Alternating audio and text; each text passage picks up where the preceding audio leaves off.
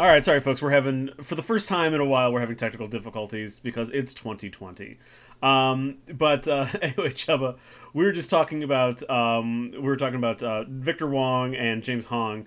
Um, like you kind of forget like how many movies Victor Wong was in, and as mentioned before, James Hong has been in every movie. I think he Yeah. might be in the shorts that you're working on. I think he is actually. Um, he's going to be coming by for a cameo, and he has 440 IMDb credits as an actor. That is insane. I, I believe me, I am on IMDb quite often, and Kurt Russell has got like 102, and that is Kurt Russell's career. Can you imagine 400 acting It's jobs? nuts. Like, yeah, I mean, just even the, the logistics of that, I, I, I'm like terrified. Like, I, I can't even imagine like what, what he was mornings. Like, you got to go to one thing, afternoon it's another thing. And that's two credits. Like, he must have did this forever. It does help that he's what is he like 90 something 91 and like he Yeah. still has been in stuff recently. Yeah, Jesus, he was born in 1929. Yeah. So like his acting career is literally like like I think he was in something in the 1950s. So his acting career or several things in the 1950s. So his acting career is like 70 years old. Yeah. So it does help to space things out a little bit. But I mean even then you're still talking about like even if you're talking like 65 70 years, you're still talking uh, what is that? It's like six projects a year. Yeah, I mean, his first one Seven, seven he, years, something like that. yeah, he's got a his first like credited thing on IMDb is 1954 as like a as like basically like a like a stock actor or whatever. Yeah. And and man, dude, like just to think like to be acting for that long. I mean, that's that's just like that's an insane career. That's a career I would love to have. Oh, you know for what sure. I'm And saying? Like Yeah, no, sorry, go ahead, continue.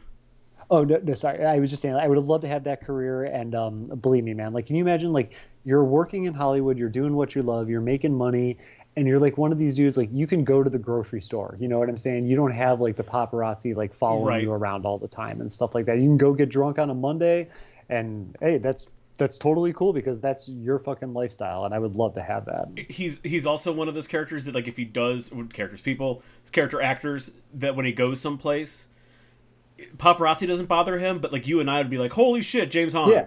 Oh, like yeah, of he is beloved by like everybody I would immediately ask him about Wayne's World too. I'd be like, dude, just tell me everything. right exactly um so do you have any uh do you have any trivia from this time period any little like factoids that, that are kind of interesting to you from this era of, of as you called it his accessible films uh you know during like during his prime here Okay, so Hayden Christensen's acting debut was in The Mouth of Madness. no shit Which, yeah, which I, I did not know that. I found that as an IMDb factoid. And I got to say, at least Hayden Christensen got to work with John Carpenter because Lord only knows it's probably all downhill from there.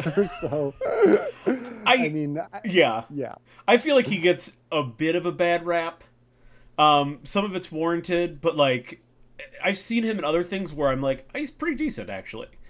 Um, but I, you know what? Sometimes it's really hard for actors to act against nothing, and that was his experience. Um, in those Star Wars prequels was just green screens everywhere and like no one around him. Right. And that was like you could tell the difference in green screen acting from the Star Wars movies to now and it's just improved dramatically. You know Yeah. what I'm saying? Like some of those Marvel guys like I can just can you just imagine like breaking out into tears in a very big emotional scene in front of a big giant square green square. Big green square and someone wearing tennis balls all over their body. I know it's like that I mean, how could people not say that that's not acting? You, you know, Yeah. it may not. It may not be like Academy Award winning acting, but It's not I mean, easy. Yeah, it's definitely not easy. That's for sure. And let me ask you, what have you seen of Hayden Christensen that's not too bad? My my experience with him is very limited. There's um there's one that it's interesting. It feels like it, it would be better as like a short film. Um, Okay. It's like disappearing on Seventh Street. Okay. I think that's the name of it. Hold on, I, let me. I, I've, I'm pulling up his IMDb right real quickly, but it's basically like um this kind of like supernatural horror movie. Um, Okay. Where like all of the daylight is just like disappearing, and people are like disappearing into the shadows. Yeah, I I'm like wow. I, I didn't Va- know vanishing, about that. Like, vanishing on Seventh Street. Okay, gotcha. Yeah, like it's it's just so interesting to hear the phrase like Hayden Christensen and the dude was in something that wasn't that bad. Like I, just, right. the, the, the, hearing those words is just something you don't hear all that often. And uh, I remember him being in this movie called Shattered Glass, which was you know, like definitely nowhere near like the what a Star mm, Wars yeah. movie is is like about like a writer or something. And yeah. like I remember like looking at this and it, it was just so hard not to see Anakin Skywalker. You know what I'm saying? and I, I, he just there's something about it that I just haven't been able to shake that just yet. But who knows, man? Like Jackie Earle, Jackie Earle Haley had an amazing career renaissance years and years and years after after being in the Bad News Bears and basically doing nothing. So maybe he's one of these guys that the same thing. The same thing with the Chernobyl guy. Yeah, you go from disaster movie who, to Chernobyl. yeah, exactly. Exactly, and who knows? I mean, like, yeah, that, that's the one about the guy that fabricated like his books or whatever, right? Yes. Yeah. Yeah, definitely. Yeah, I, I, watched it like like basically like one time, like around the time that um, Revenge of the Sith came out. It was like, oh shit, Hayden Christensen's in another movie. Maybe this right. will be good. Right, right. I gotcha. Um, yeah. So that's man. I did I did not I did not know that. This one here's a little factoid that is kind of like it's kind of sad and kind of surprising, at least at some level. Um, Starman is the only movie of Carpenter's to receive an Academy Award nomination. Really? Yeah. For what uh, what category? Uh, best actor. No shit. Yeah. Jeff Jeff Bridges. Yep. Wow. Wow. And did he win for that? No, he did not. I, I okay. One was like 84, 85. But uh, yeah, he didn't win. But only the only one. To rec- I mean, like not even like effects work, story, music comp, like none of those things.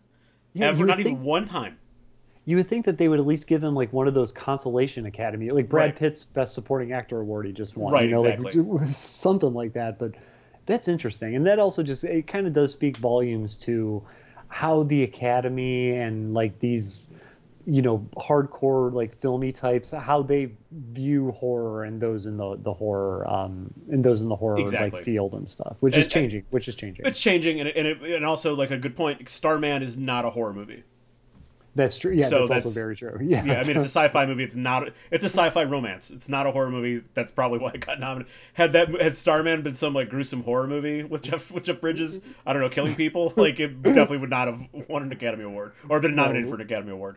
Right, right, and like yeah, that that in and out of itself, they were like, oh, okay, so John Carpenter's got something that's not horror. Let's nominate it.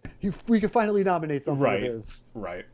All right, let's move on to his last films here. Um, this is starting with uh, Escape from L.A., Vampires, Ghosts of Mars, and The Ward. Full disclosure: I have never seen The Ward.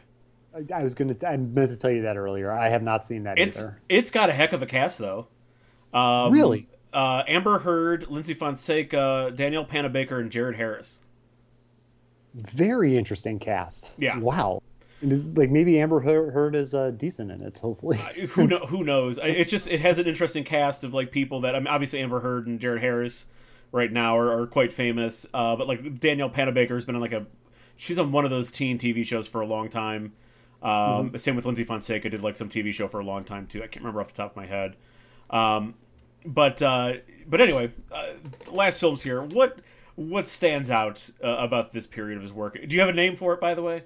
I do have a name okay, for cool. it. Yes, go for it. I'm calling this one the popcorn era, and mm. the reason that I'm calling it this is um, okay. Now, the earlier Carpenter stuff, and believe me, this is just me, but like it, maybe it's because he was younger. He didn't. He was. He didn't have, or he was trying to prove himself. You know, he had something to prove. It, it really seemed like those scripts were being written like for him. You yes. know and these movies like they seem to be written for audiences of their times.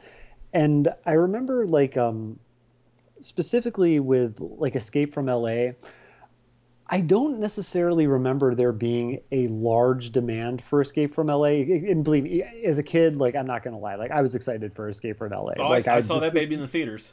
Oh, you did? Yep. okay I, I I can't remember if I did. I know for sure we rented it. I just I'm totally blanking on the theater, so which means I probably didn't see it in there. But I was I was totally excited for it, and like in the like mid to late 90s this was like action movie heyday and stuff like that you know i mean this was like last action hero you had true lies you had an overabundance of these like you know big kind of like explosiony action movies mm-hmm. so I do think that Escape from LA was him writing for the audience of the times. When it comes to vampires, vampires came out in 98, I believe. Correct. And and in this time period um, from the mid to late 90s, this was this like just really lost time for vampires and this is when you had like Bram Stoker's or the Francis Ford Coppola Bram Stoker's Dracula you had like from Dusk Till Dawn there was this vampires there was kind of this big push to make vampires something more than just like the Bela Lugosi rendition of Dracula mm-hmm. but during this time period none of these projects even even hit the the tip of the iceberg or hold a candle to Bela Lugosi's rendition of of Dracula. It's just it's amazing how at least like I, I, feel that something from like the, the 30s and the 40s, this early incarnation of this character, is still it, like it's still just what people think about. Like when I think vampires, I don't think of you know the the John Carpenter vampires. I don't I don't think of Francis Ford Coppola's version of Dracula.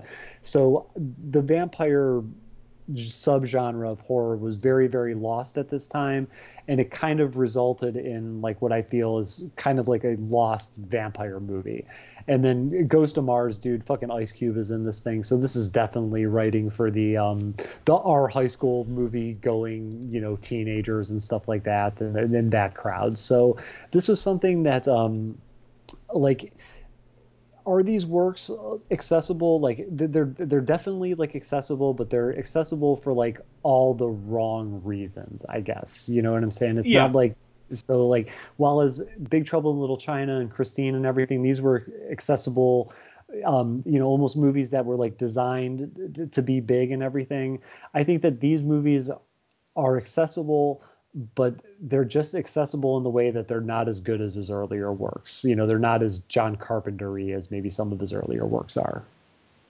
Yeah, I got you on that. Um, that that does make sense. Would Would you be shocked to know though that um, Escape from L.A. was a decision by he and Kurt Russell to do another one? They wanted to do it. Wow. Um, would it also shock you to, to learn that Kurt Russell wrote the last third of the movie? That shocks me even more than what you just said. Because that's his only writing credit is he he's one of the writers on Escape from L.A. Um, wow. Um, and Ghosts of Mars was supposed to be Escape from Mars. Okay, now that sort of doesn't surprise me as much of the as the other two because I heard that um, Predator was basically Rocky versus Aliens at one point in time. So yeah.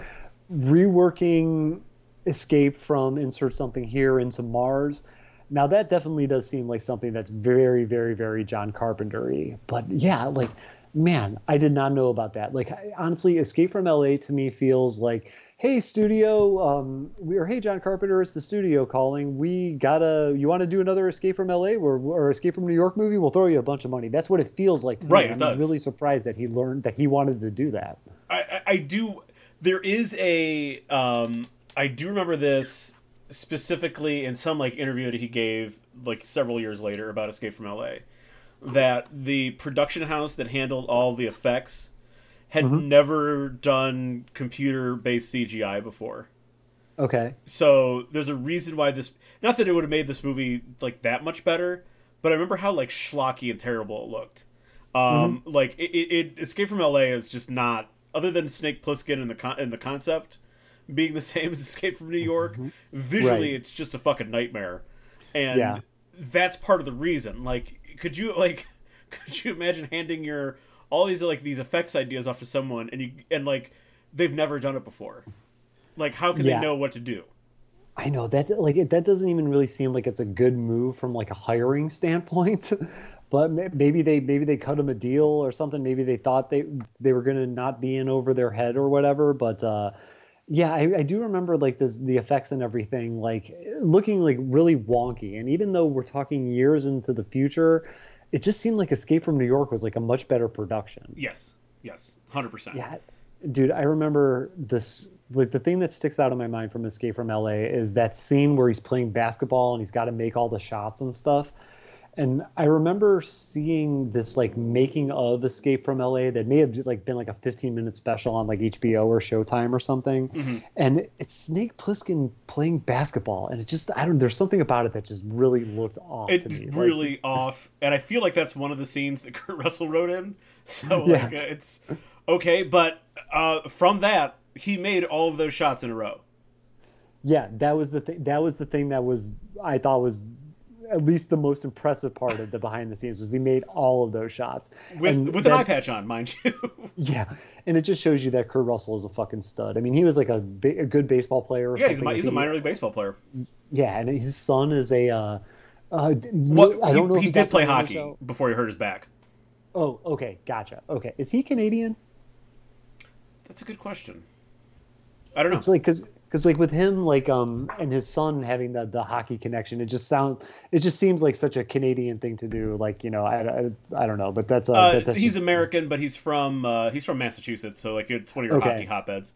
Gotcha. Okay. Yeah, that totally makes a lot of sense. That, but yeah, I mean, that just proves what a fucking stud that he is. Where, you know, of just like an athlete, an actor. Like Kurt Russell's just a goddamn man, dude. Like you can't like if somebody were to draw the man and draw Kurt Russell, I'd agree with it. Yeah.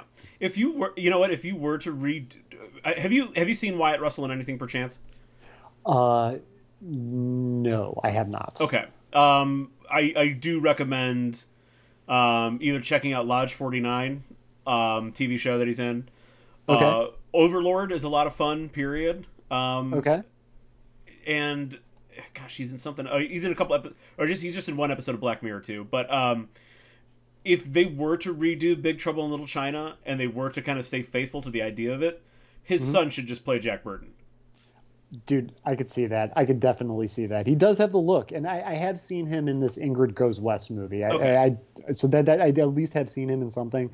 But yeah, I could totally see that too. And he's a young stud as well, man. Look at this fucking guy. But he's not. But you know, he's not like like when I heard that The Rock was in talks for this remake. I'm like, well, that's incorrect for Jack Burton. Like that, that doesn't make sense. Having having someone who is you know like ruggedly handsome but not covered in like fucking muscles, that makes more sense. Right. Yeah. The whole like when you have somebody that's like a larger than life personality for The Rock, like it doesn't seem like a uh, like the appropriate role for him in the Big Trouble Little China reboot. Right. Anyway, to these movies, back to these movies. Uh, so, so besides, is there anything besides like the the kind of feeling? Because I believe me, I do get that feeling too. Like these being sort of like cash grab, studio driven sort of movies. Is there anything else that stands out uh, about these last four films here? And again, I, I've never seen The Ward, and I vaguely remember. I know I've seen Ghosts of Mars, and I vaguely remember it. Actually, that's probably a bad. That's probably a bad sign, right? yeah, no, it's um, yeah. There's nothing like other than some of the like the, the popcorny feel. Um, it kind of seems like there were like things that like they- they tried but didn't really work. You know, like there it's this. It does kind of give off the vibe that like intentions were good but execution was horrible. So like, um, like even like the plot of vampires with just like this this group of vampire hunters and everything like that and the, the relationship with the church and stuff like that like that's a solid idea but it's just execution is off so Right. like so, so that's something that i'd have to say would, would be standing out to me was just like the, the popcorny element it's um just execution stuff you know it's not like even though these are john carpenter movies it just doesn't have the same package as some of his earlier stuff did Yeah. No, I, I, I agree. I, I feel like you know, to use a sports metaphor, this feels like a this feels like a pitcher, an old pitcher who just doesn't have their fastball anymore. It's just I gotcha. the, the best isn't there anymore. Um, Even when they're reaching back to try to find it and, and try to throw it as hard as they can, it just it's not there. And when when your best ideas aren't there anymore, you got to adapt. And it doesn't feel like any of these movies tried anything new to Right. sort of like you know to get around the fact that like you know we're just doing another escape from New York, but we're setting it in L.A. Like there's nothing. It, it plays out almost exactly the same. I mean, it does play out exactly the same with some tweaks here and there.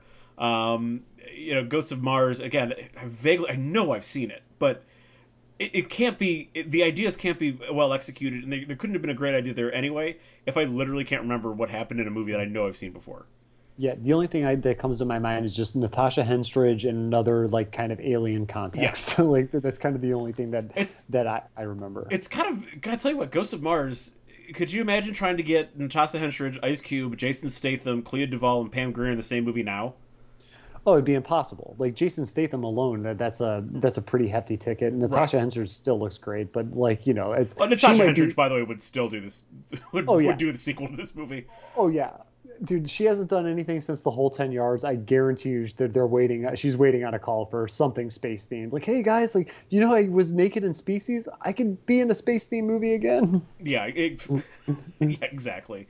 Um, actually, Henstridge has done some stuff just under the radar stuff.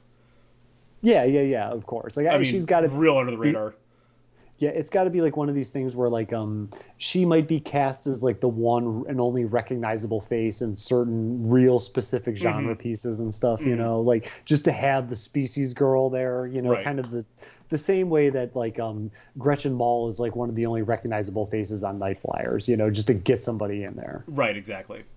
Um, yeah, so I, I agree with yeah, absolutely. There's there's that there's and, and when we talk about like commonalities with this movie, um, don't all of these feel especially especially Escape from L.A. and and vampires, don't they feel very rushed?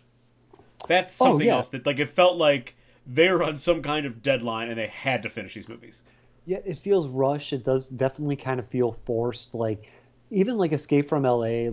It just it almost kind of feels like, hey, you guys, we need to make a movie. Like, what should we make? And it's like, oh, okay, well, let's just take Snake and let's throw him in Los Angeles, you know? Mm-hmm. And when you do that kind of stuff, like, you're kind of skipping out on some of the necessary thought exercises and thought processes in actually crafting like a like a le- legitimate story and everything like that. You know, people rely on they think that things that work the first time around are going to work the second time around mm-hmm. and they never ever do they maybe get stuck in like the use of um, like certain dialogue tropes like the dialogue doesn't age with the audience and stuff like that so it'll be like snake saying those you know those one liners and things like that where in all reality pulp fiction just dropped four years prior to that and dialogue on, on the screen was almost revolutionized in two years mm-hmm. so it, it does kind of definitely seem like somebody is cutting corners to rush to a final product. Yeah, yeah. What else? Uh, any, anything else that kind of binds these movies together in your in your eyes? I, I think that there's even like a certain level of like these films being incomplete, and I know that mm-hmm. like in all reality they tell their own version of like a full story and stuff like that. But when you when you watch like Escape from LA, it just seems like something is missing. Like yeah. even when you watch like Vampires, like it does seem like there could be something else in this movie that makes it a really really good movie. And when they and then probably in like a combination of what you and I are saying, where in the rushed process, they probably like forgot about things or they didn't think things through like entirely and stuff like that, which definitely gives off a certain kind of incompletist um, aura amongst the mm-hmm. product.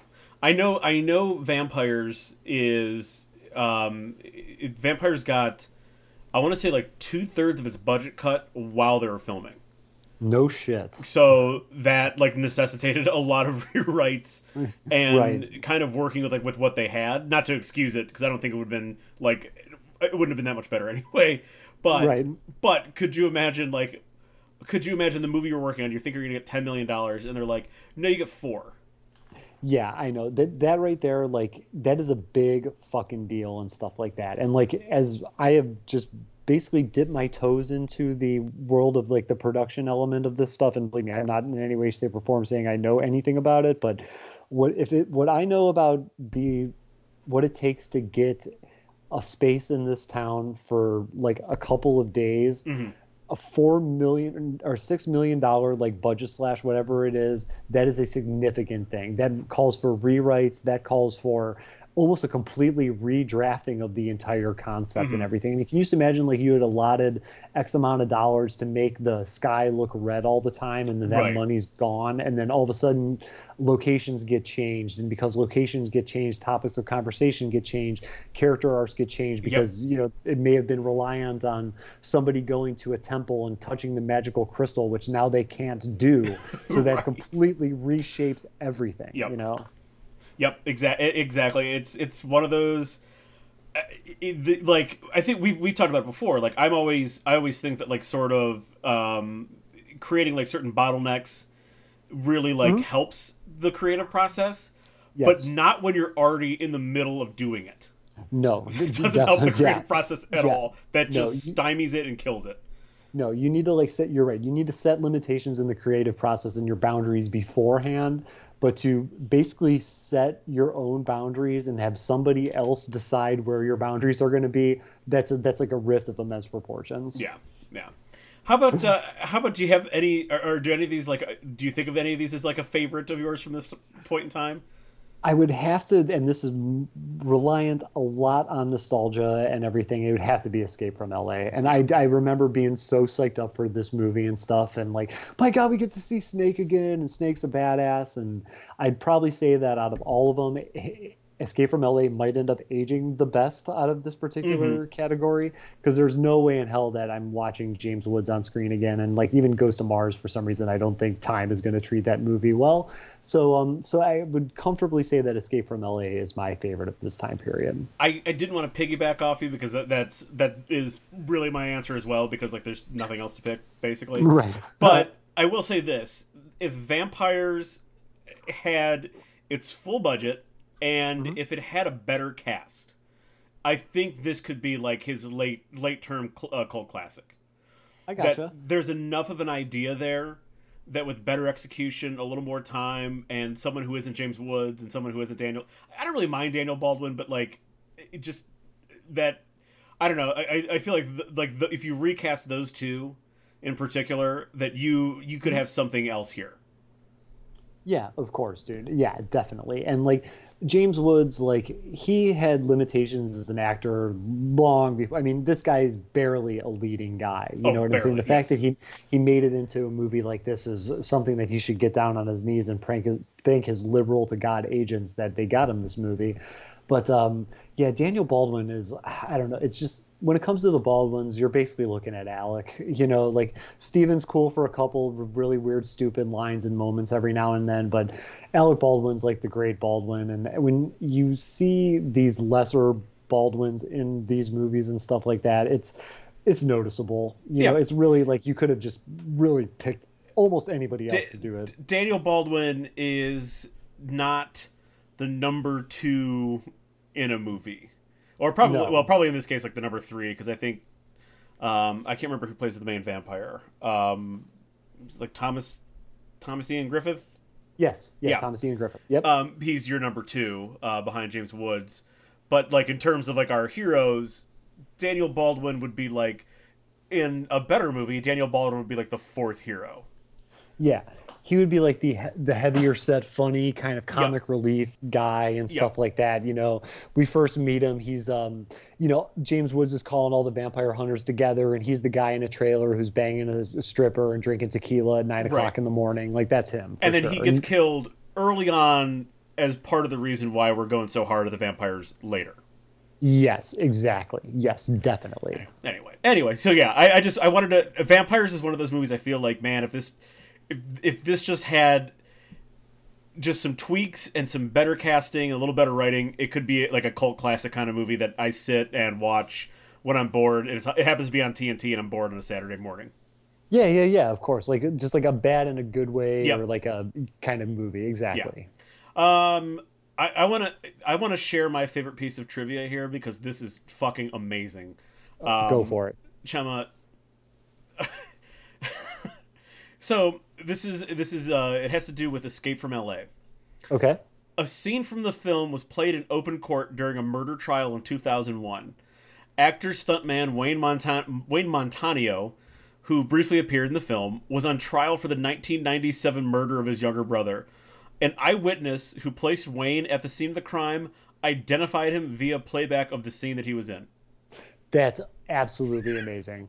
That is absolutely amazing. That is like one of those stories where like you hear about people getting arrested while watching cops and stuff. Mm-hmm. Like that is hands down like one of those kind of stories and stuff like that. Like is I just recognize this guy from a movie. It was fucking the this terrible, this otherwise kind of trash movie helped convict. Maybe that's that's this movie's legacy, Escape from LA's legacy. It helped convict someone of murder. I know. Can you imagine having a movie being remembered for that? Like not the actual movie itself, but the fact that it had somebody convicted. That's unbelievable. And I did not. I did not know that. That's that is amazing. nuts. I, I my eyeballs about popped out of my head when I read that. I was like, holy shit. Yeah, that's great. That is fucking great. Anyway, do you have do you have any little tidbits from this uh, period? Yes, I do have one, and this does go back to uh, Natasha Natasha Henstridge because the only reason that she ended up in The Ghost from Mars is she replaced Courtney Love, who was originally cast wow. as the lead role. And um, the reason that she was recast, this has to be the most Courtney Love thing ever, is that she was at the last minute um, she was Courtney Love was replaced because at the time her boyfriend, who is this guy named Jim Barber, I think he was some kind of like executive mm. of some kind, um, his ex-wife Leslie Barber ran over Courtney Love's foot with her car in a Volvo, and like Courtney Love couldn't move or whatever. She had this like cast on her foot, so they had to recast her in Ghost of Mars because of this incident. And like if you were to somehow throw cocaine into the mixture, I kind of believe that that could be the best story from Courtney Love's life. Period. oh my god, that that is a fucking Courtney Love thing. Yeah. And now I'm trying to I'm trying to figure out if Ghosts of Mars would have been better or worse without with Courtney Love in it. I'm thinking worse. I don't like. There's not really much stuff that Courtney Love makes better, including Hole. So I mean, there's I don't know. Like she had she had her time with um with the People versus Larry, Larry Flynt. Flynt. I'm not gonna yeah. very good in that movie, but that's not asking that much of her. You know, to to play that particular character. Play herself. Yeah, play yourself basically. Yeah, like hey, you want to like you just want to come be yourself for a couple days. You die in a bathtub, by the way. Mm. And um, but yeah, so I cannot imagine her making anything that much better. I, just just me. I especially can't imagine her doing something that's action oriented. Oh, not at all. Uh, whereas, that, like, whereas we know Natasha Henstridge, Natasha Henstridge can do that. Oh yeah, dude. Natasha Henstridge is like you know like like a built like you know like you know kind of like filled out in the body and not just in the the chest, but like she's got a more fuller frame. Courtney Love just looks like a like a stick figure. You know, there's nothing like she's heroin chic to the to the extreme. You yeah, know, you're not going to put that in an action yeah, movie.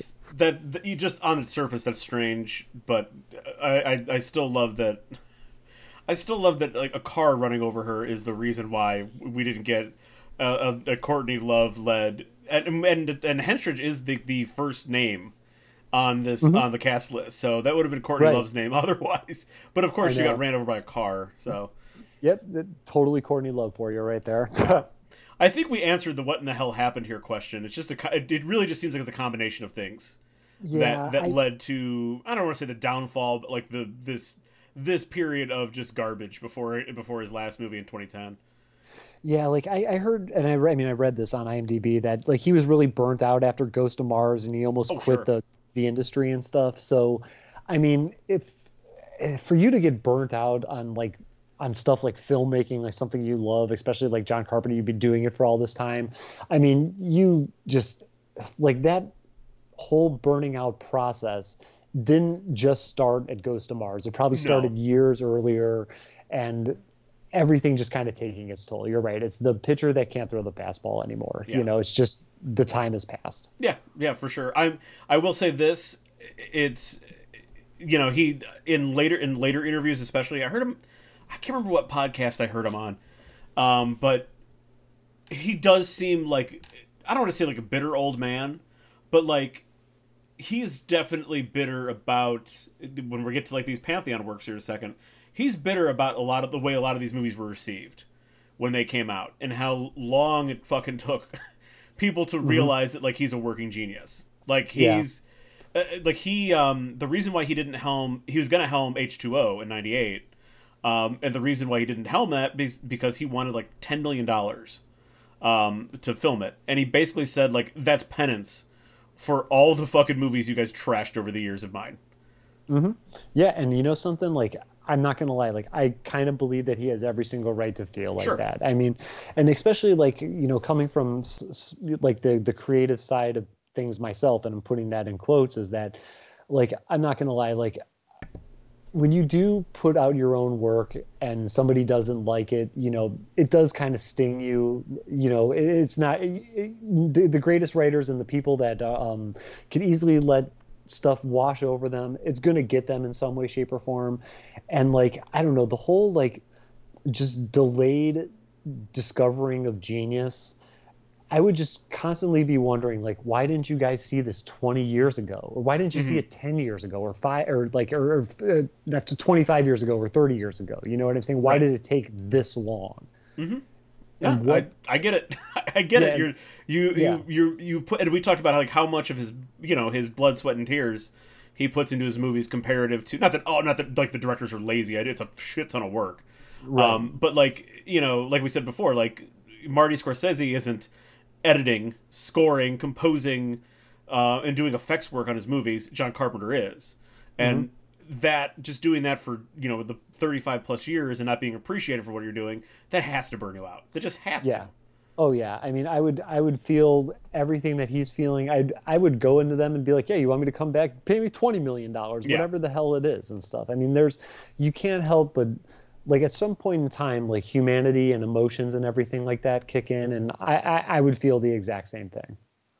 Yes, absolutely, absolutely. But let's move on to it here. Um, let's move on. I'm saving the best for last. His, his pantheon works. Um, the movies that are are, I mean, unless you have some disagreement here, um, Assault on Precinct 13, Halloween, Escape from New York, The Thing, and They Live, hands down his best works yeah, I'm not even going to be, I can't even begin to argue with that. I don't know how anybody could. Yeah, those are by far and away his biggest and best stuff, for sure. Uh, you, you, know, from critical hits to, you know, obviously most of these are, are actually fairly good critical hits, but like, you know, Halloween, like his, his first blockbuster, Assault on Precinct 13, uh, a blockbuster in its own right. Um, mm-hmm. Escape from New York, um, you know, a critical success, if not, you know, not necessarily commercial success and then the thing and they live took a long time to be appreciated but once they were um, these are sort of like your poster children if you will for um, for what a cult classic for what a cult movie actually is the thing and they live. Um, so you you run the gamut here. Again you run the gamut of uh, of where his movies kind of fall um, mm-hmm. which is uh, maybe that's another defining feature of his work. It's just uh, eclectic on every level possibly. Yeah. Um, but so for you you know, taking these as a whole, or maybe just anything like particular in one of these movies that you can kind of cite as like is something that like elevates these movies above the rest of his work, which is obviously as we've gone through for the most part very good. Okay, dude, this was the question that I struggled with the most on the outline. And, Same here. here's, here. Here's what I got for you, and I'm going to try to put this. These movies take the risks that the other movies do not take. And um, just to kind of give you some examples, I'll kind of just run off a couple things from the list. Is that uh, Assault on Precinct 13? This is like you know brutality on cops and everything mm-hmm. like that. This is an aggressive as shit, like bad guys coming for the law enforcement type movie and stuff. And in the 70s, this is a pretty far stretch is like um as usually like law enforcement figures are it's either like you know the drunk detective or something like that but it's never the cops taking this kind of beating like on a screen you know which i which i think at least like i can't think of anything like that that came out prior to assault on and th- that being a risk that paid off halloween a six-year-old child brutally brutally kills his sister in the first like 10 minutes of the movie yeah and there's right. yeah and th- there's this shot of um basically like you you're seeing like um, Michael Myers through the mask, so like the, the screen has got the two eye holes cut out and everything, mm-hmm. and you're in this until his parents take the mask off of him, and there's just this shot of a six year old child with like a bloody knife and in this specifically creepy done like little kid's clown costume that it just it sticks with you man like no one's no one was having six year old kids murder their sisters and stuff like that on screen in the 1970s. So once again, that was another risk that paid off big time. The idea of turning New York into the, this prison island or whatever, like a very highbrow writing concept that at the time, like I felt was like was a big time risk and stuff like that to put a to put an action movie in like that kind of like you know sci-fi but cool kind of setting. Another risk that paid off. Uh, the thing basically condensing a horror movie down to this isolated spot where you're only in like um, a handful of locations and stuff like that the entire movie. And the um, just getting to the creature like at the end of the first act and stuff like that big time risk. Like that had been something that had been saved for the third act. And um just like the way that that story is structured was a was a huge time risk. And they live just the overall plot line of they live and somehow turning that into a movie i i just think is just so unique and so carpenter-esque and it's and specifically carpenter-esque that that is just like taking chances on a concept and while it you know later on paid off and stuff like that so i just think that these movies they take these risks and they take these chances that his earlier um, catalog did not do I, I wholeheartedly agree with that. Sort of that these movies are, um, these movies are like, you know, I mean, original. I don't want to say original um, necessarily, because I mean, The Thing itself is a remake. Um, Halloween is a slasher movie, but the way that he presents these concepts is so original. Uh, is is original. It, it just it like they these things, mm-hmm. even though they were a part of something else the way that he presented them is so original and so unique that you're right. Like, when was the last time you saw a six year old slash up his sister um, in a movie? That does that happen? Would that happen in a movie now? Yes, I think we would yeah, see something equally graphic and shocking now. But in in granted, it, graphic by 1978 standards, not by our standards, but graphic at the time. Yeah, um, of course. You wouldn't have seen anything like that. Just thinking about how we we talked about like how graphic for you know a movie from 1960 Psycho was, um, and that is really that we see worse shit on TV every day now. Um, mm-hmm. in, in in things that aren't even like that violent, we see things that are more violent than what happened in Psycho. But in, in the 1970s, like when you had Halloween, you had the Texas Chainsaw Massacre, nothing like that existed yet. Right. That, those exactly. were raw and original and real. Like that. That was just like a, a foot in a foot in direction that no one had like dared step before. Um, when you when you talked about assault on precinct 13 this type of this sort of type of like this sort of type of I'll, I'll call it a western because that's mm-hmm. really what assault on precinct 13 is it's a western uh, yeah. i mentioned before it's a it's it's a direct homage to the movie rio bravo but like those movies were shot in, they're they're shot and they're presented in a way that makes the you know the cowboys that are surrounded or outnumbered makes them heroic. There wasn't this wasn't like heroism. This was survival. That right. it, it's it's it presented in a very much darker way. That you know like I mean the cops are teaming up with the criminals that are held in their jails, and their jail right. cells because it's not about like who's a good person or who's a bad person. It's about let's get the fuck out of this night alive, and that's mm-hmm. all that mattered. Um, we'd never really seen that before. Like we'd never seen the way that like you know the highbrow concept and like the the way that the the satire was presented and the, and the commentary presented in, in, Escape from New York was never like as simultaneously overt.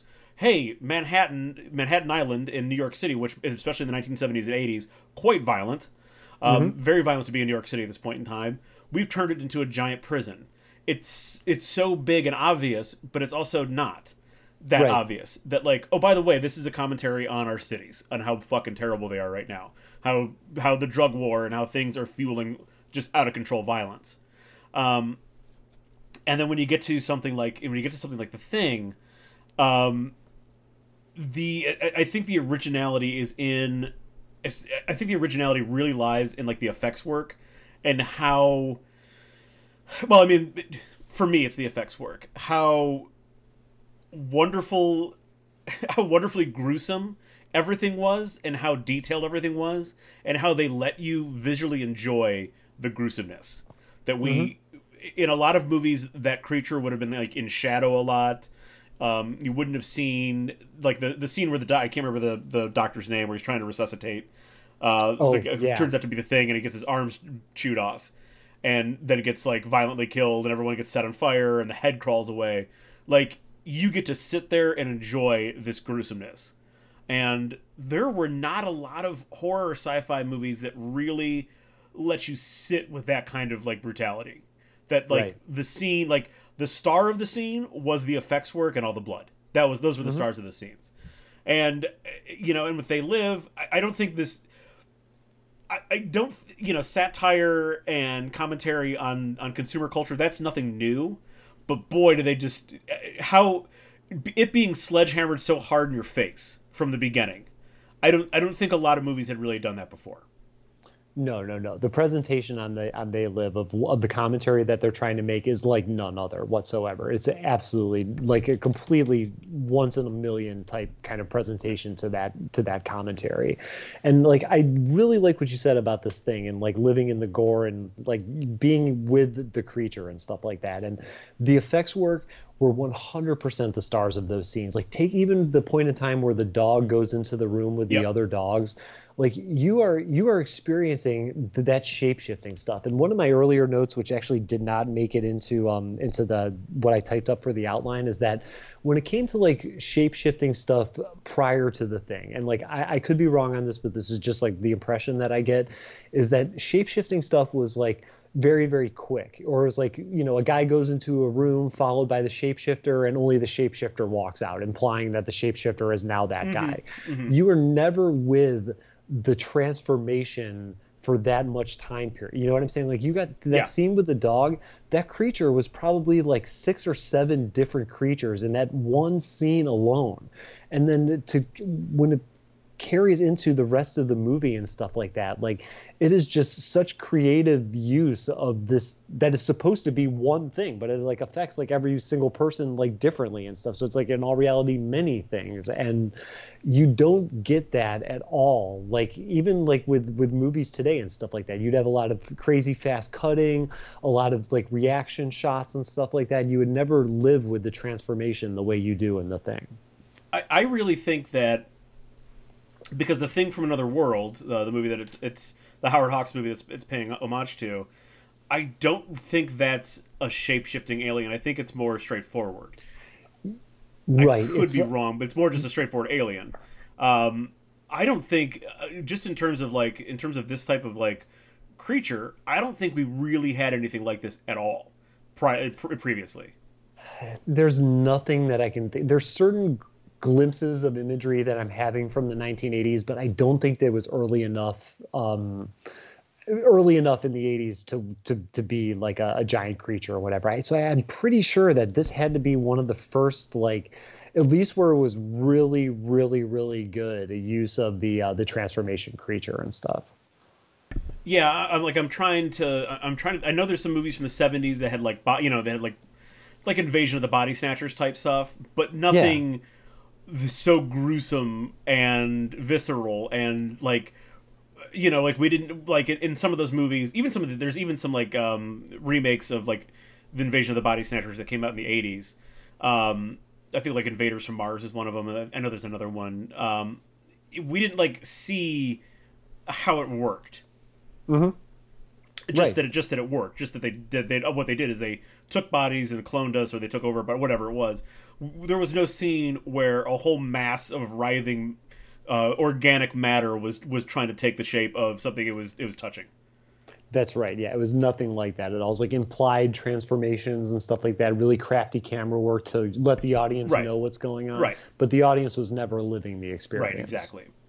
All right. So, from each of these movies, Chumma, I want you to give me these three things here. I want you to give me something that has influenced other movies, a unique John Carpenter touch, and just something that stuck with you after after you've seen it. Um, if you've seen it, I'm assuming you've seen all these, correct? yes, yeah. I have. Okay, yeah, just making sure. I mean, if you didn't, fine, but yeah, and something that stuck with you, you know, from all these movies after you saw it. So um, let's just let's just kind of start in the order that they go through. Let's just start uh, with Assault on Precinct 13. Something that uh, from this movie that influenced other movies going forward.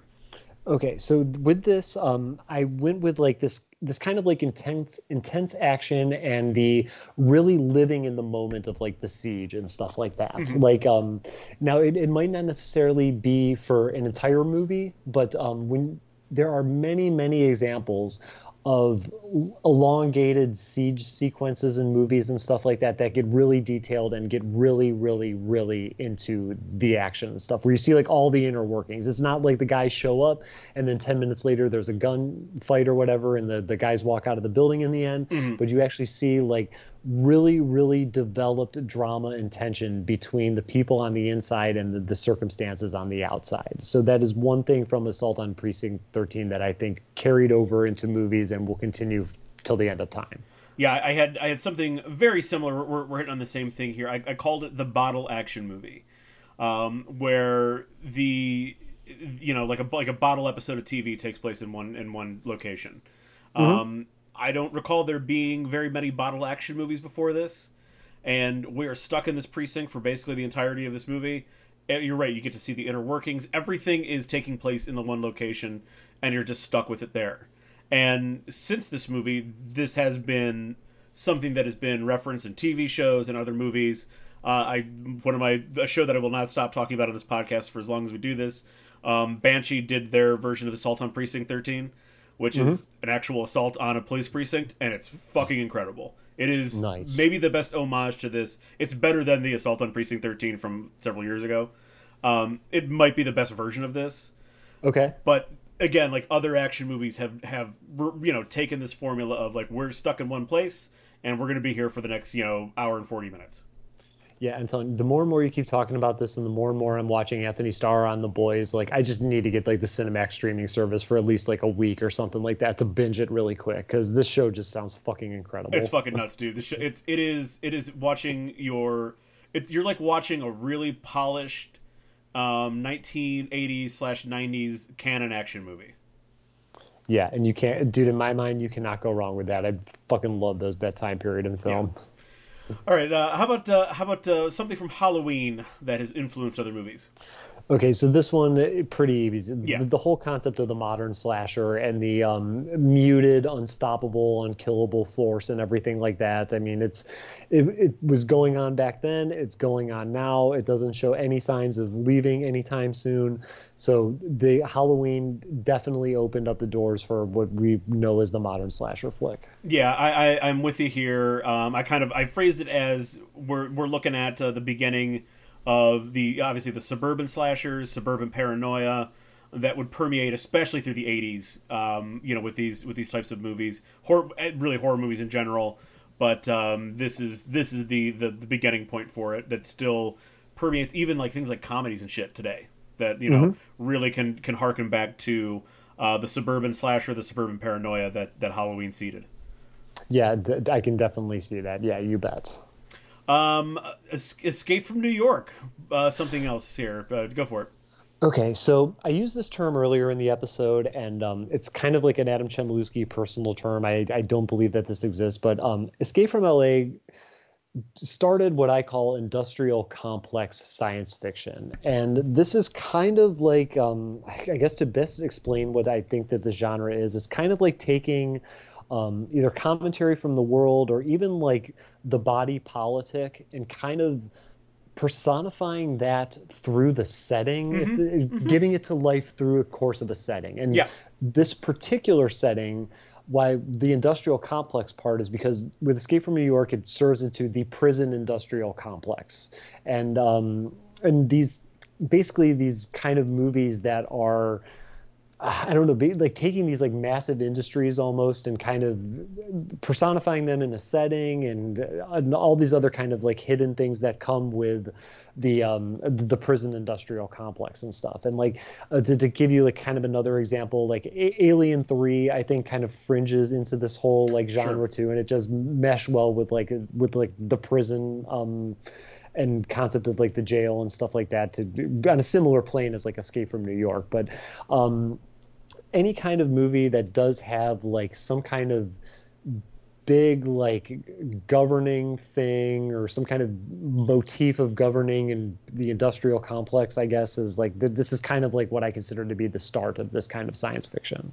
yeah i i, I would agree with you there you know in, in a weird way it um, escape from new york is reminds me of snowpiercer i gotcha i gotcha dude yeah. that's sort of the, the same idea that like this that uh, there are the forces that are controlling everything and making everything happen are just gigantic.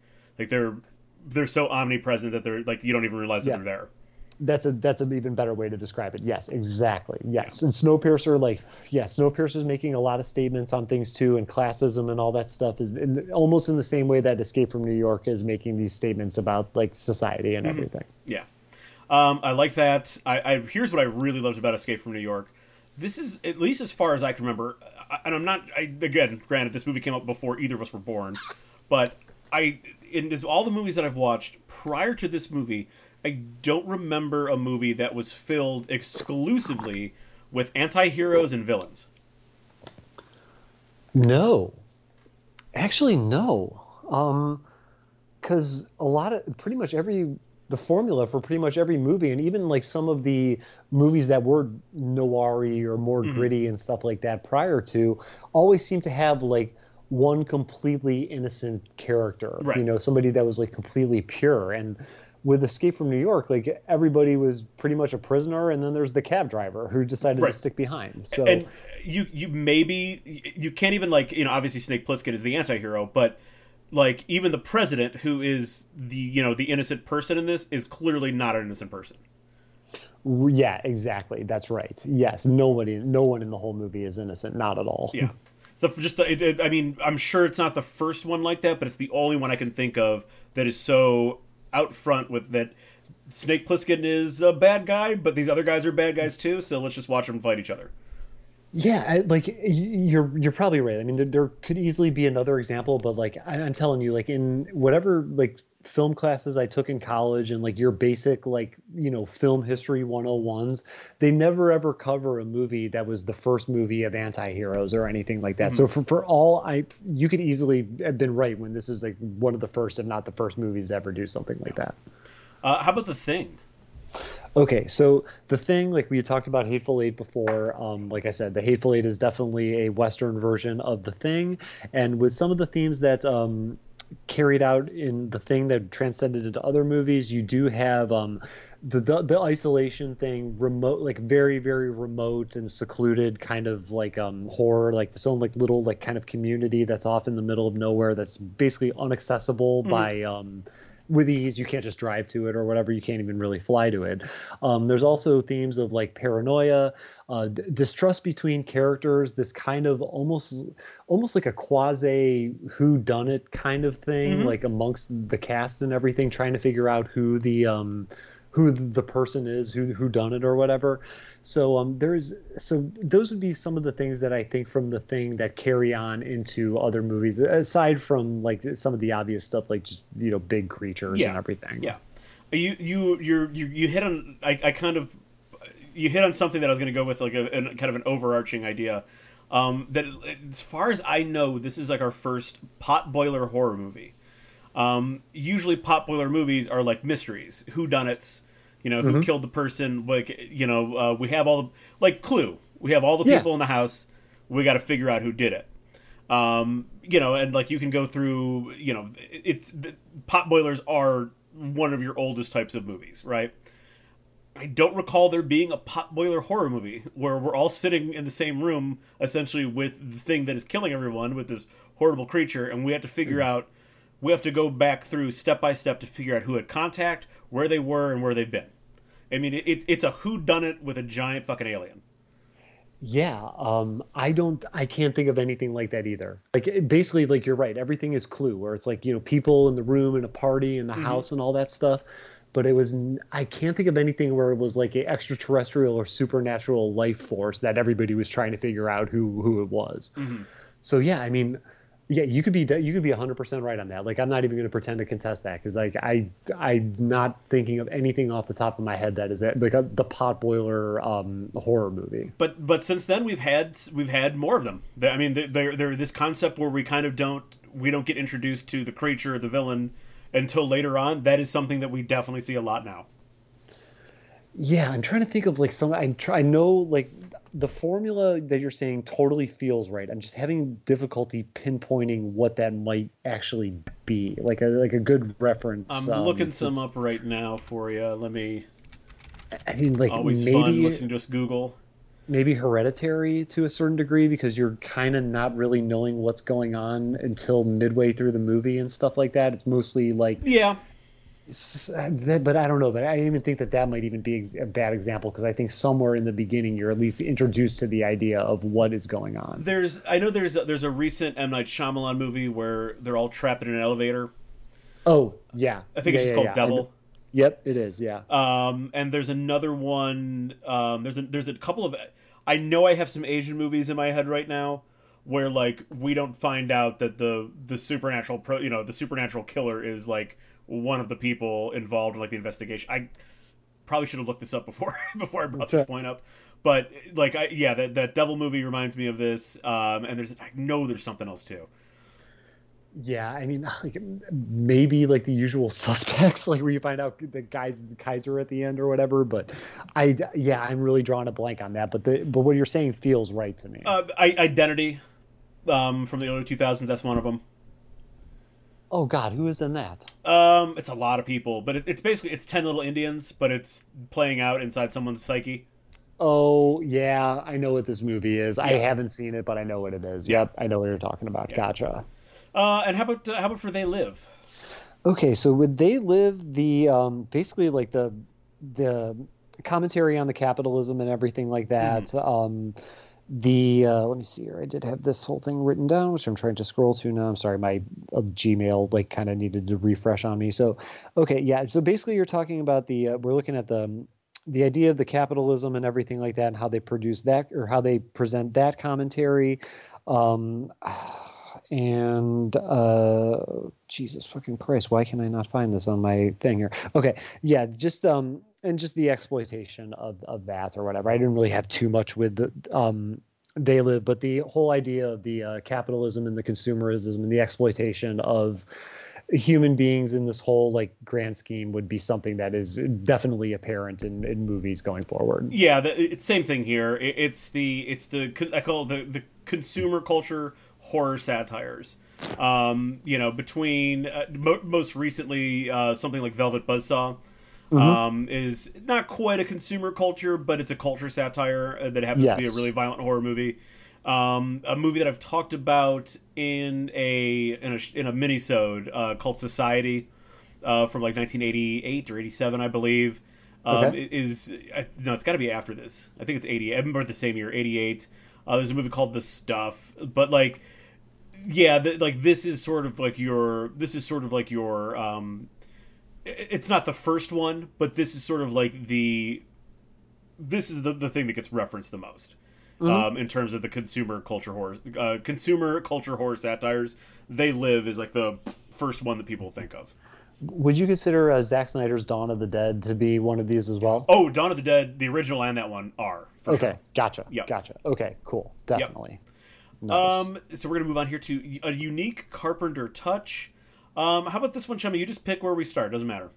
Okay, so I'm, I'll just go right on down the list. Okay. Here. I we'll start at uh, Assault, and um, this one uh, I do have the uh, the real the realism, the grittiness of it, and stuff like that. Using the handheld cameras and everything, Mm-hmm. taking the audience into the um, into the action, into the situation, and everything. Having us live these experiences with the characters. That is by far and away what I feel is the a very unique Carpenter touch with uh, Assault. I, I uh, agree with you that wholeheartedly.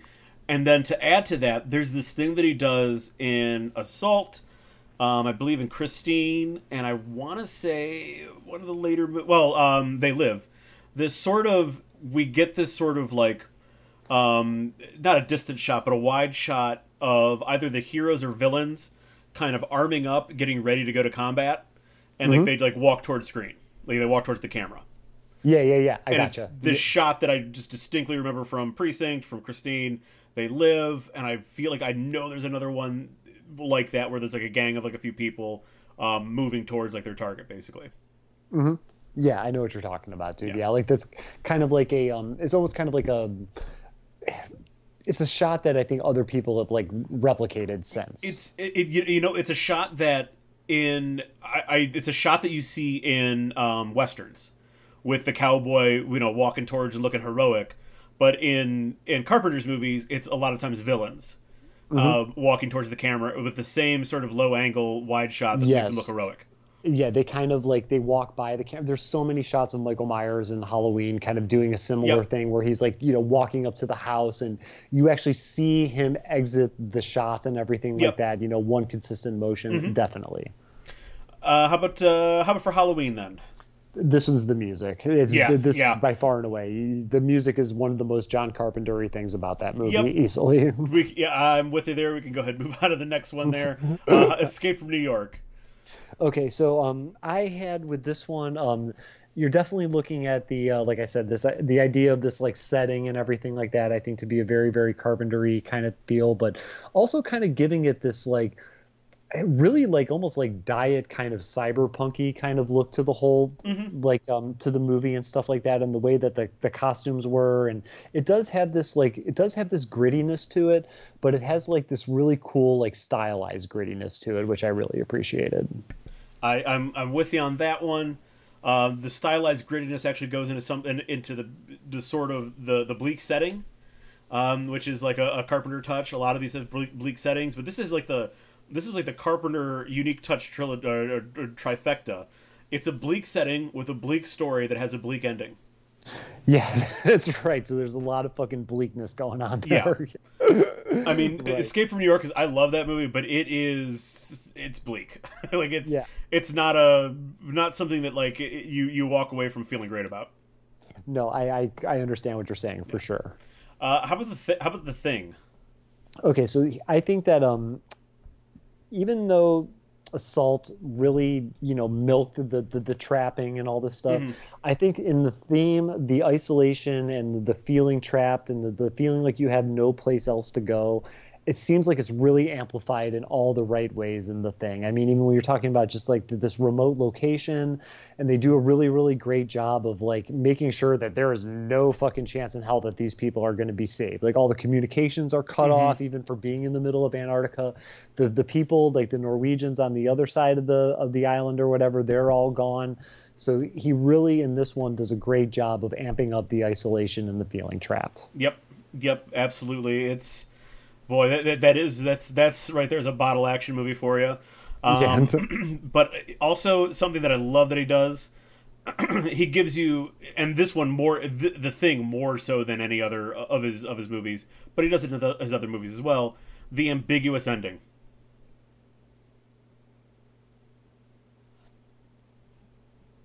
You there? yep hold on sorry Sorry, there. Yeah yeah yeah you bet sorry. can you hear me Yep, I can hear you now. Okay, yeah, sorry about that. My I um clicked the wrong button on the, the Oh, no computer. Been a long time. No problem. but yeah, I I yeah, the, definitely yeah, the, understand. the, the ambiguous ending where it's just the the he and he and uh, Kurt Ru- Kurt Russell and, and Keith David just looking at each other like with this like resigned sort of fate that no it doesn't matter what happens they're dying there.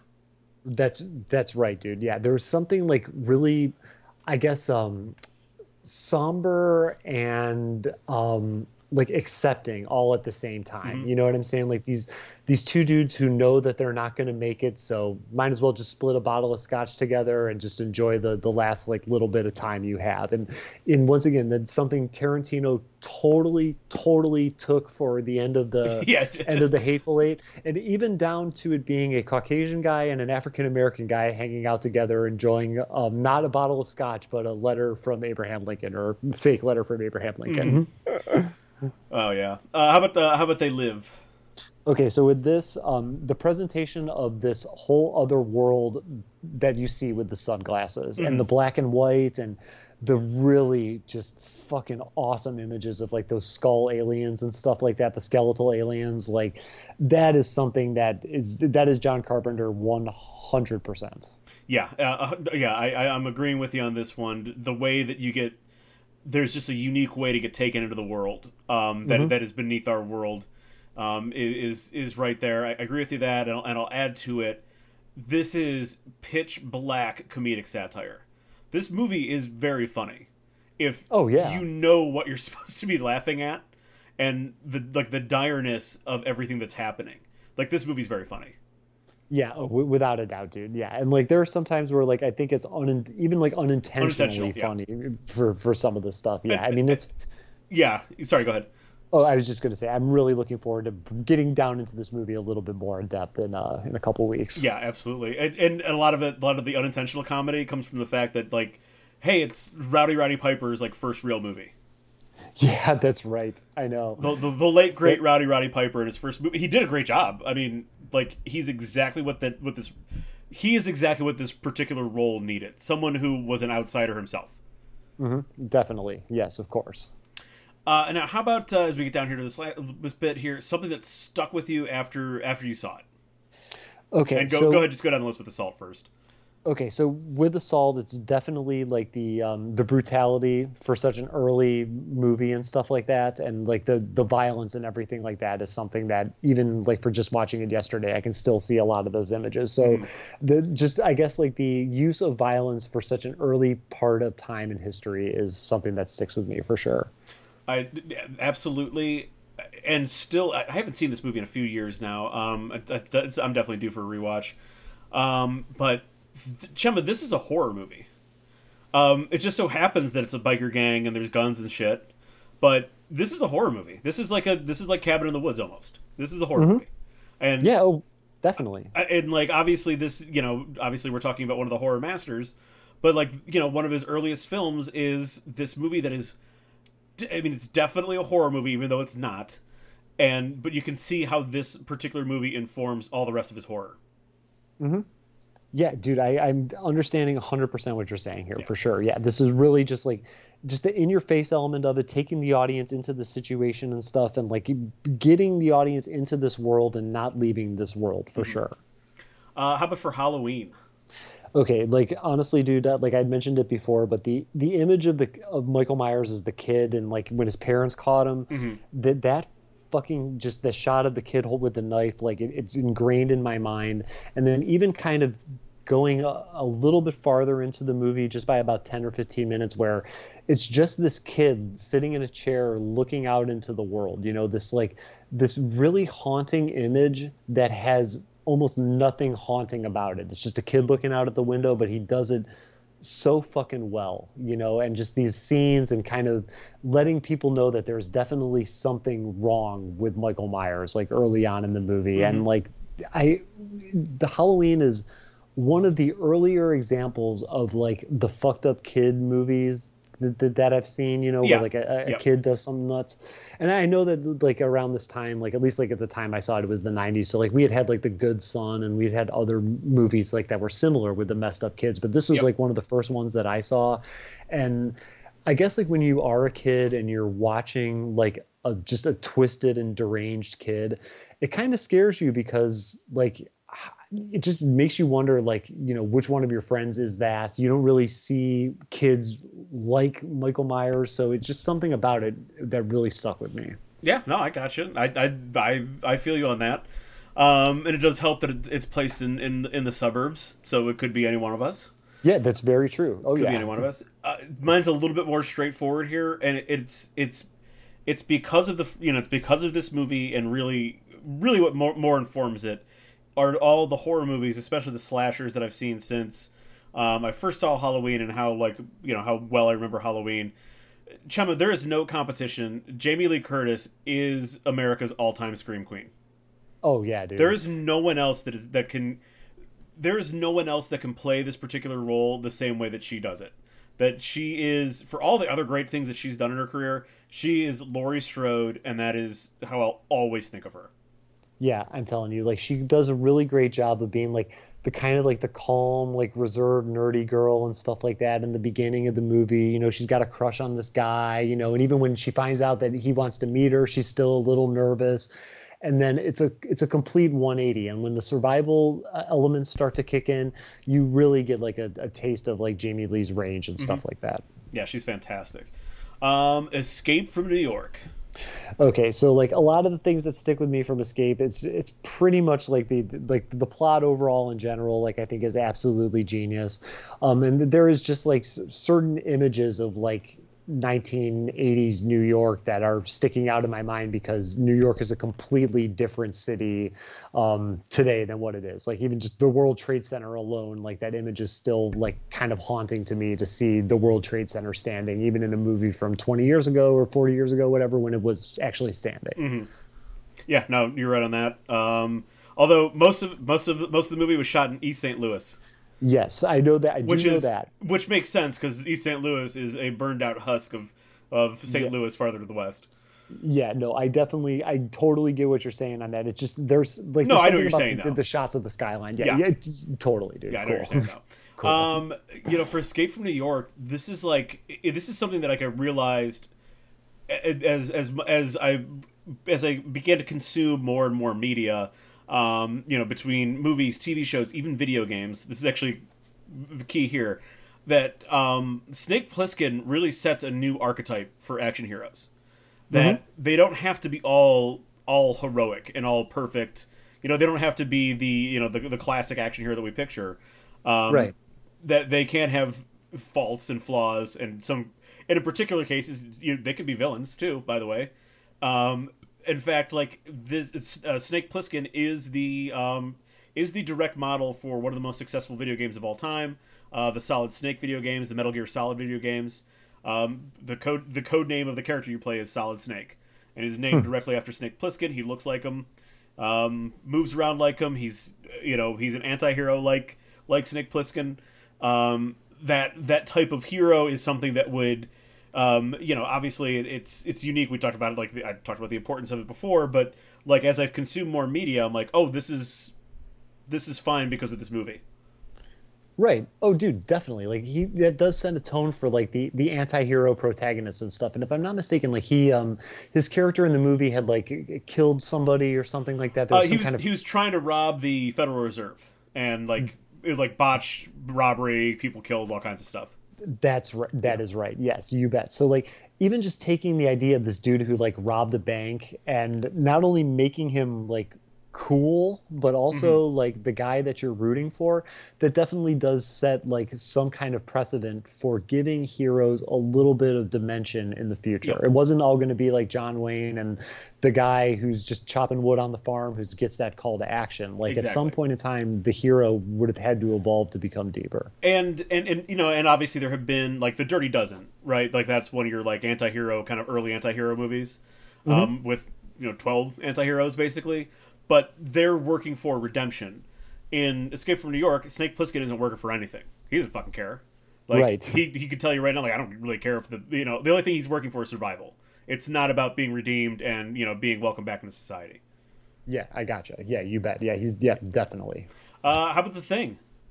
Okay, so the thing, the thing that definitely uh, stuck out for me was um, just the images of the creature. And I'm not gonna lie, the you said it before when the guy puts his hands on the stomach and it becomes Audrey II and just collapses Yep. on him. yeah It's it's just such a cool and creative I, I thing, an a- idea, and like it just with this whole like idea of the creature and how many versions of it that we got, like the images of the the creature is something that's gonna stick with me forever. Yeah, for sure. The the images of the creature, the gruesomeness of how it you know goes about co-opting, um, it- you know, our DNA, and this all goes back to the fact that like some of the I, I've seen this movie recently.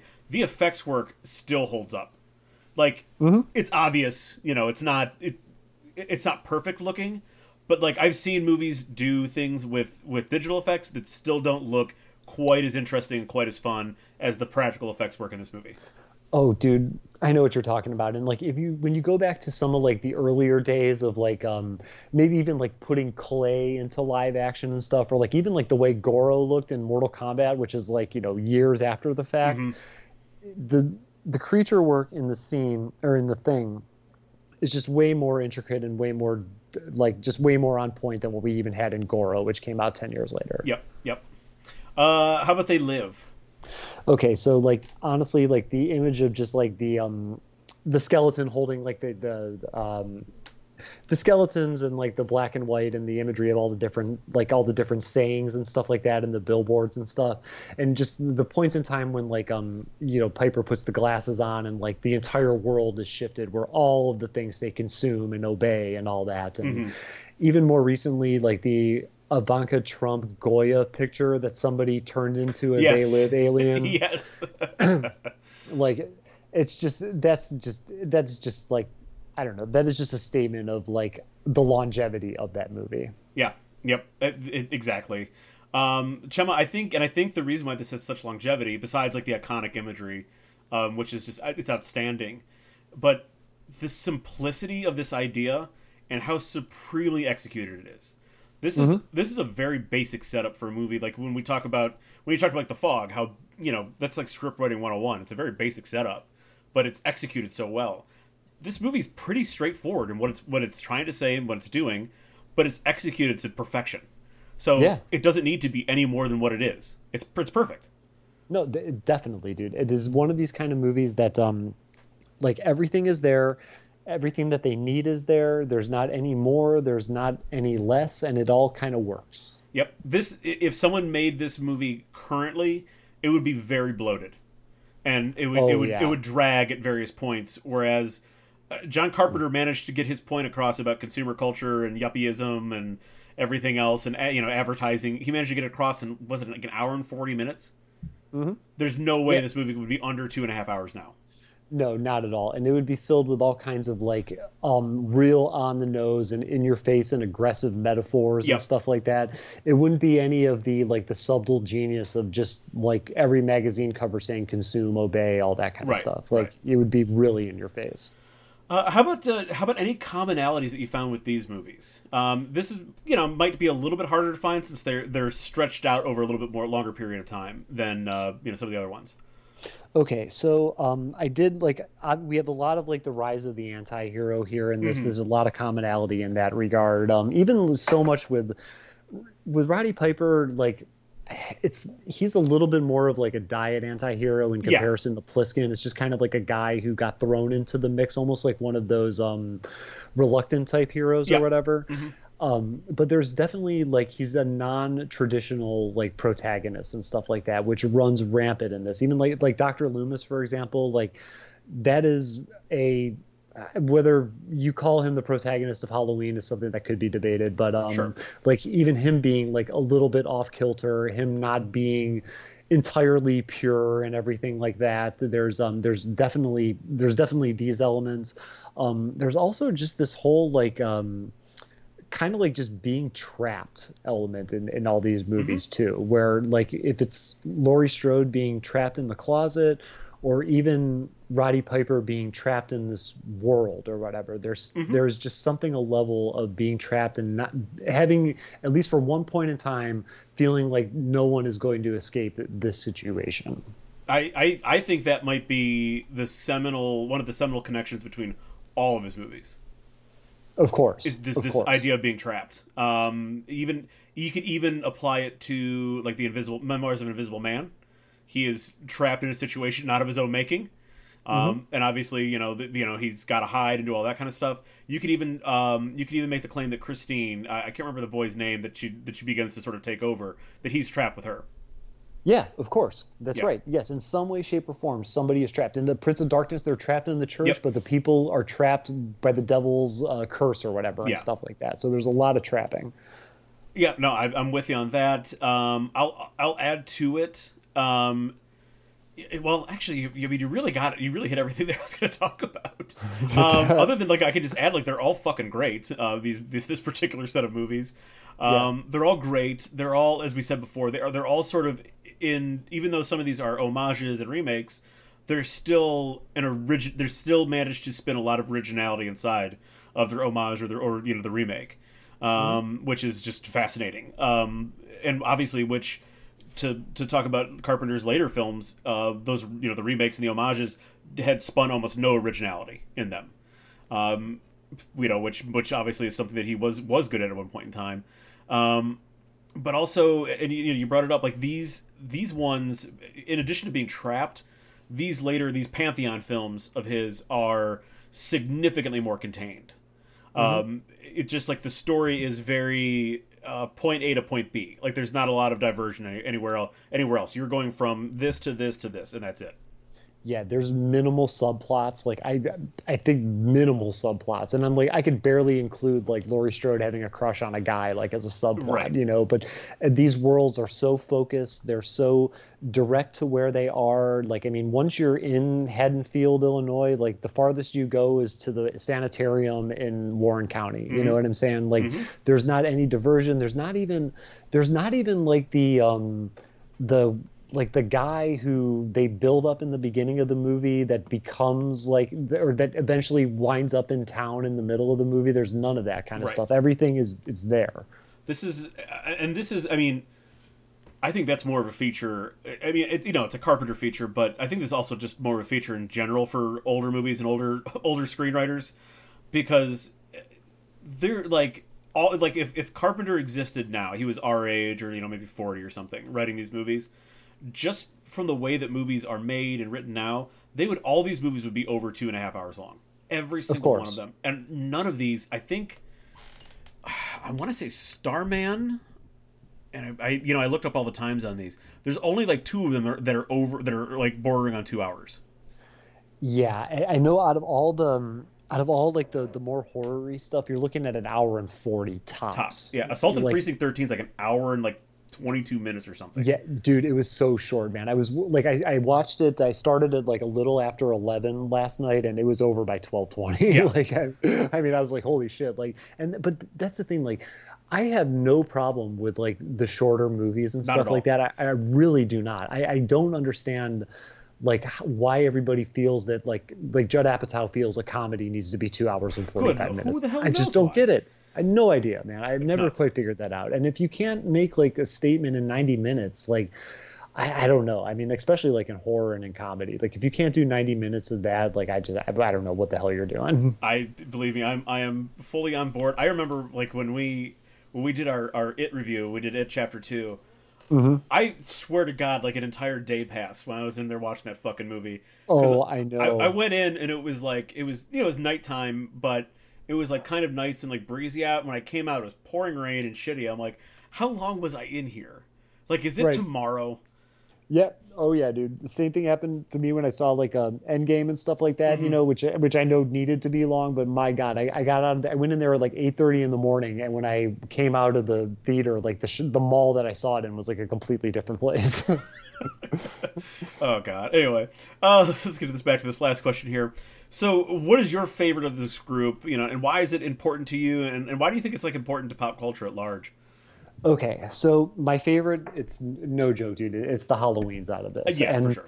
And it's not like for me, this has nothing to do with filmmaking or stories or anything like that that this is like an entirely a personal thing and like uh, just to knock it out really quick like it's obvious like the, the, the contributions and stuff like that with the slasher and everything we've been over that a thousand times this episode so like mm-hmm. i don't have a lot of whole new ground to to crack in, into into that regard but it's pop culture contributions are definitely the slasher uh, really just fucking even the persona of michael myers and kind of putting him on pins or even in like kind of humorous, stupid cards that you would send to people where it's Michael Myers crying over his cat or whatever it is. Mm-hmm. Like just the idea of this non-speaking and extremely like violent persona of Michael Myers that could be just juxtaposed in different ways for humor or whatever it is in pop culture. But um, for me personally, uh, I saw this movie in the early 90s, and it was this movie that I saw with one of my mom's boyfriends at the time who happened to own a lot of the John Carpenter VHSs, which is how I saw a lot of these movies when I was a kid and mm-hmm. everything. Mm-hmm. And um, of course, this guy who turned out to be a complete fucking psycho, total douchebag piece of shit. But that's a whole other story. And the one pleasant, the one pleasant memory that I do have from this asshole was like sitting around this one like weekday night watching Halloween, and like actually like this was like scary. Like this was like the first like you know, I might not go in the garage after seeing a type movie and everything. And I'd seen horror movies before, you know, but this was like the first one that really like instilled like actual like fear in me and then from there um, the movie kind of took on a whole new life like amongst like my circle of friends and stuff like that that i had when i was a kid and i can remember even even as early as like 95 or 96 like it was me wheeler and jason wood just hanging out watching scary movies like in a tnt marathon or we rented them from the old summit video that used to be next door to stan's bakery and stuff mm-hmm. on, uh, on on old Route 8 and everything so there's this i guess just like this it's just like this piece of me that has been around for so long and like there are even times where I look back and even like more recent memories. And when I say more recent, I mean like, you know, from 98 plus, where this was like this constant like thread of conversation. And I remember when H2O came out and just all of us talking about it and different theories. And then we all went to the theater to like see it together and just like that car ride home that you have when you're talking with your friends about the movie. And I swear, man, like every time that something new Halloween related comes around, Wheeler and Wood are always within a conversation within like the first week of us hearing about it, you know, and it's like, how's it going to suck? Is it going to do this? And this is like this thing that's this movie and this franchise that's been like this sort of like background glue of these lifelong friendships that I've had is it's really like it's just really really like you know kind of like nostalgically encompassing, I guess, in so many ways. And for that, it um, it remains my favorite slasher franchise of all time. It's, it remains my one of my favorites, not my favorite John Carpenter movie, and it's something that um, I'll go to the theater to see all the fucking remakes and all the shitty stuff. And if it's not Busta Rhymes fighting Michael Myers, maybe it'll be Vince Staples in a couple years. I have no idea. Staples. I know that would be a sight to see. Yeah, but, uh, but or like JPEG Mafia or something there like that, go, beating yeah. Michael Myers' ass. But uh, Death Grips, all, both of them ganging up on Michael Myers. D- Death but, Grips um, with they're all wearing Michael Myers masks as they beat as oh, they go at him. Of course, dude. Of course, and they're singing. They're singing a cappella. Um, the uh, every no no love web deep like yep. in its entirety while beating his ass. So like, yeah, I mean, it's just it's a like a really like kind of special thing, and some people like, and I mean, we we had certain video games that held us together as kids and stuff, and we've had certain like maybe sports or whatever. Mm-hmm. But this has kind of been this movie franchise that has done so much for this little group of friends from Macedonia, Ohio. It's it's just it's, it kind of warms my heart, I guess. oh no, I love it. I'm not laughing at you for that. It's just like the the thought of like you guys like in your like golden years together. Mm-hmm. Like hanging yep. out, like one last time. Let's watch. Let's watch Michael Myers kill his sister. Yep. Oh yeah, dude. We'll be doing dude we will be doing that shit. And like our so our movies like our big movies were were the halloween franchise and then freddy's dead like the final nightmare and stuff. Mm-hmm. my i somehow like conned my mom into renting freddy's dead one night. And there was like the big night like we got my mom to rent us a rated r movie and stuff. Mm-hmm. and like it, it's still talked about to this day. Like it is those those are like our two things that have held us together all this time. Very nice. I love that. That's awesome um, so I am, you know, for me, I am going with They Live as my okay. favorite out of this. Was actually kind of even surprised myself because I'm such a big fan of the thing. Um, but I went with They Live. Um, you know, we I'll be brief about like the the pop culture at large kind of stuff here because we've talked enough about it. You know, it's it's one of the best cultural commentaries of all time. Um, the message and the idea are simple. The execution is perfect. Um, you know, you, you, there's no there's no like ambiguity as to what John Carpenter and and the character of uh, Nada, which is Roddy Roddy Piper, are trying to say about about uh, consumer culture. There's just no mistake about it. Um, you know, consumerism not that great. Yuppie culture not that great. Class warfare not that great. All of these right. things are are you know are were big time, especially as especially as yuppie culture and consumer culture and advertising culture grew big time in the 80s. Um, it was very you know it was, it was very relevant then but all these things are still, especially the class warfare part and the consumerism parts, that those are still relevant today, and they're going to be mm-hmm. relevant going forward until you know until we figure out a way to stop our over overconsumption of products and things, and we have class equality. And you know, mm-hmm. I have a feeling we'll be dead before that happens. So those themes are going to be relevant forever. So it's it's it's a great it's a great slice of commentary on it from the 1980s and how like we viewed it in the 1980s, but also it's just timeless in that regard. Pl- mm-hmm. And I'm glad you brought up. I'm glad you brought up the Ivanka Trump Goya beans thing because I that popped in my head when I was thinking about this. The the the iconic look of the aliens has now been in pop culture for 30 plus years and that that look, even though I know people that have seen these like memes before with Obey and with the alien heads and everything else, don't even know what movie it came from. Right. Like they don't know where it came from, but it's still relevant. And 50 years from now, that'll still be relevant, even if people don't know where it came from. No, Um, exactly. It, it'll still be relevant. Um, and just to add, just from a movie from a movie standpoint, the fight scene between Rowdy Roddy Piper and Keith David is one of the greatest fight scenes ever fucking filmed. It is violent and brutal, and it's them actually beating the shit out of each other. Um, This was something that they did. It wasn't like all in one take. They had to go fight each other repeatedly, and they are actually punching each other. They're actually picking each other up and throwing each other on the ground.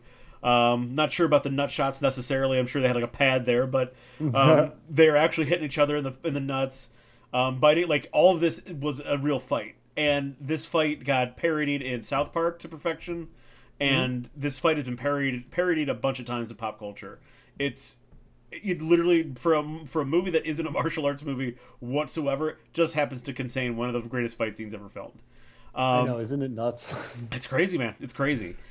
It, and just like from like the personal side, like I remember, I think the first time I saw this movie, I was like seventeen or eighteen, um, maybe maybe a little bit older. Maybe I was no, because I was still I wasn't in college yet, so I was like seventeen or eighteen when I first saw it, and it was like one of those times where I'm like, eh, you know, like like you said, like we were in high school, you kind of have um, at least more of the ability to kind of like crit- critically look at movies as opposed as opposed to just like enjoying like the you know the explosions and everything else happening. Um, this was like one of the first movies that I looked at critically, and it was kind of like like oh shit, yeah, like advertising's everywhere telling me what to do. Like there are things everywhere telling me what to do. Um, even if it's sometimes it's overt, sometimes it's not as overt, but like you know like think about it, like we advertise to children to get to tell their parents to buy them things. Like isn't that just like a little bit fucked up?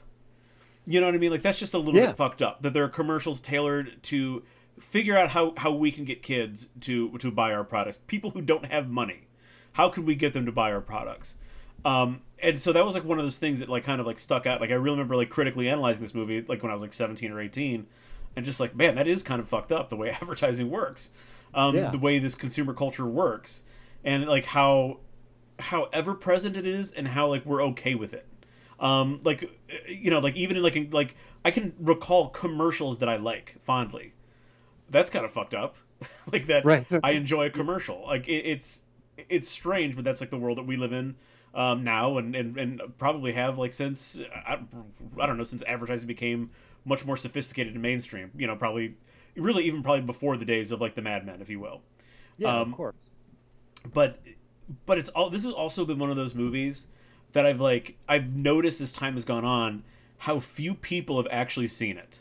Um, they might know some of the references and and you know the way things look and stuff, but it was one of those movies that I loved keeping in my back pocket for conversation with people. That like you have to check this movie out because of this reason, um, and it could be because of you know like you want to talk about class warfare and and the haves and the have-nots. You know, watch They Live. You want to talk about advertising gone out of control? Watch They Live. You want to, you know, whatever it is. You just want to see a good sci-fi movie that you don't, you know, if you don't want to focus too hard on on the messaging, it's still just a good sci-fi movie. Like it's flat out just still a great sci-fi movie. Check it out. Um, you want to see a great fight scene? Check it out. Um, it's just one of those movies that I've kept in my back pocket for years, and I, I distinctly remember. Um, I know I've mentioned it before that like when we were in college, uh, in one of the houses that we lived in, me and my roommates had weird movie Sunday, and like one of us would just go to the uh, it was, it called Video Spectrum. Um, like an, I think it's still, I think it's still there, but it's a, it's a boutique actual video store that like it's curated and stuff. The people that run it actually care about what's in it, um, which makes it fantastic. But um, that was one of those. That was like like the first time that I got to like share it with like a big group of friends, and like to this day, like they still talk about like how much they love that movie and how much fun it was like to discover for the first time. You know, especially like in your twenties, discovering it is probably a lot different than like even like even when I saw it like when I was like seventeen or eighteen.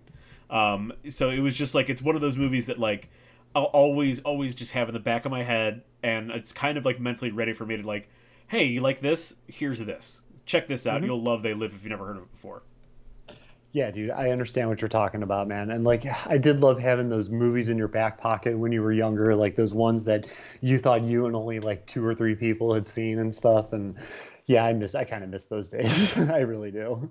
Yeah, no, I know. It's it's harder, man. It, it, one one thing, it's harder and harder to get because there's so many obscure movies that like pop up on streamers and other like out of the you know out of the way channels and things like that. that like it, there's dude, there's so many movies that just go by the wayside that I'm, I kind of hear about in passing, and I just never get around to because I just don't you know I don't have the streaming service or I, I don't want to like find where it is on the dial, if you will. Like it just it's just too far out of my out of out of sight and mind.